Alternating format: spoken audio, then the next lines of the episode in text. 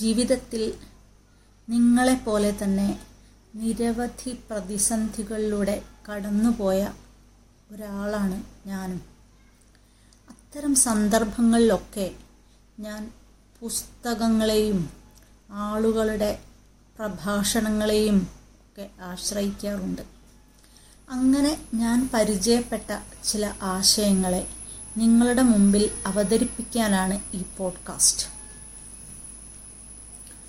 അന്തരിച്ച മുൻ രാഷ്ട്രപതി എ പി ജെ അബ്ദുൽ കലാമിന് ഏറെ പ്രിയപ്പെട്ട ഒരു പുസ്തകമാണ് ലൈറ്റ് ഫ്രം മെനി ലാംസ് അതിലെ ആദ്യത്തെ അധ്യായം അമേരിക്കൻ പ്രകൃതിസ്നേഹിയും എഴുത്തുകാരനുമായ ജോൺ ബറോസിനെ പറ്റിയാണ്. ഹെൻറി ഡേവിഡ് തോറോയുടെ വഴി പിന്തുടർന്ന എഴുത്തുകാരനാണ് ജോൺ ബറോസ്. പ്രകൃതിയെപ്പറ്റി പഠിച്ചും പ്രകൃതിയെ ആഘോഷിച്ചും ജീവിച്ച അദ്ദേഹം ഒരു നാൾ തന്റെ ജനാലയ്ക്കരികിൽ നിൽക്കുമ്പോൾ ഒരു അയൽക്കാരൻ അതീവ ദുഃഖിതനായി നടന്നു പോകുന്നത് കണ്ടു. തോളുകൾ കുനിച്ച് ആത്മാവിൽ ദുരിതം പേറുന്ന ഒരു പരാജിതനെ പോലെ അയാൾ പോകുന്നത് കണ്ട് ബറോസിന് ഉടൻ തന്നെ അതെന്തുകൊണ്ടാണെന്ന് മനസ്സിലായി. അയാൾക്ക് ജീവിതത്തിന് ഒരു ലക്ഷ്യമുണ്ടായിരുന്നില്ല. സന്തോഷത്തോടെ മുഴുകാൻ ഇഷ്ടപ്പെട്ട ഒരു ജോലി ഉണ്ടായിരുന്നില്ല. വെറുതെ ഇരിക്കുന്ന ആൾ നിസ്സാരനും നിർഭാഗ്യവാനുമാണ് എന്ന് ബറോസ് പഠിച്ചത് സ്വന്തം ജീവിതത്തിൽ നിന്നാണ്. ജീവിതം ശൂന്യവും നിശ്ചലവുമായ ഒരു ഘട്ടത്തിൽ ബറോസിന് ജീവിക്കാൻ ഊർജം നൽകിയത് ജോലിയാണ്. ജോലി അദ്ദേഹത്തെ രക്ഷിച്ചു. തനിക്ക് മുഴുകാനാവാതെ അർത്ഥമനസ്സോടെ ചെയ്ത ജോലികൾ ഉപേക്ഷിച്ച് അദ്ദേഹം ഒരു വലിയ സ്ഥലം വാങ്ങി അവിടെ കൃഷിപ്പണിയിലേർപ്പെട്ടു കഠിനമായി അധ്വാനിച്ചു അദ്ദേഹം.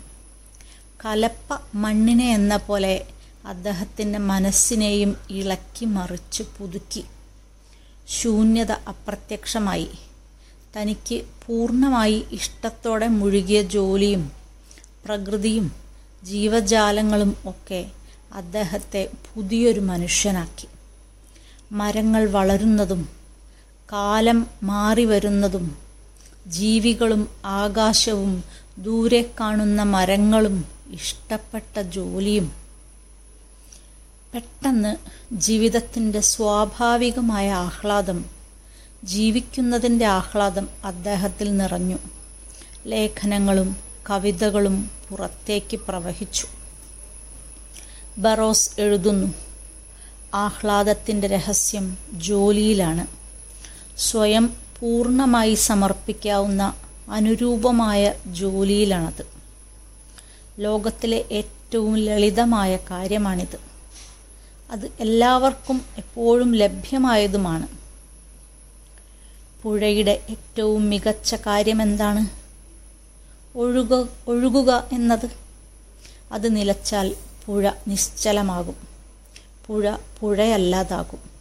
അതുപോലെ മനുഷ്യരുടെ ഏറ്റവും മികച്ചതും അവരെ മുന്നോട്ട് നയിക്കുന്നതുമായ വസ്തു ശാരീരികവും മാനസികവും ബൗദ്ധികവുമായ പ്രവാഹങ്ങളെ ഒഴുക്കിവിടാൻ ശേഷിയുള്ള ജോലിയാണ്. വളരെ കുറച്ചു പേർ മാത്രമേ ജോലിയുടെ മഹത്വം തിരിച്ചറിയുന്നുള്ളൂ. ആഹ്ലാദം അതിനെ അന്വേഷിച്ച് നടക്കുന്നവരെയല്ല സ്വയം മറന്ന് എന്തെങ്കിലും അർത്ഥപൂർണമായ ജോലിയിൽ മുഴുകുന്നവരെയാണ് തേടിയെത്തുക. ആഹ്ലാദം പിന്തുടരുകയാണ് നയിക്കുകയല്ല. ജോലിയിൽ സ്വന്തം ഹൃദയം പൂർണമായി സമർപ്പിക്കാനും അതുവഴി തന്റെ ശക്തികളെ പരമാവധി ഉപയോഗിക്കാനും സാധിക്കുന്ന മനുഷ്യനാണ് ഭാഗ്യവാൻ അല്ലെങ്കിൽ ഭാഗ്യവതി. ജോലിയിൽ മുഴുകുക. ഒഴുക്കു തുടരട്ടെ. ജീവിതം നിശ്ചലമാകാൻ അനുവദിക്കരുത്.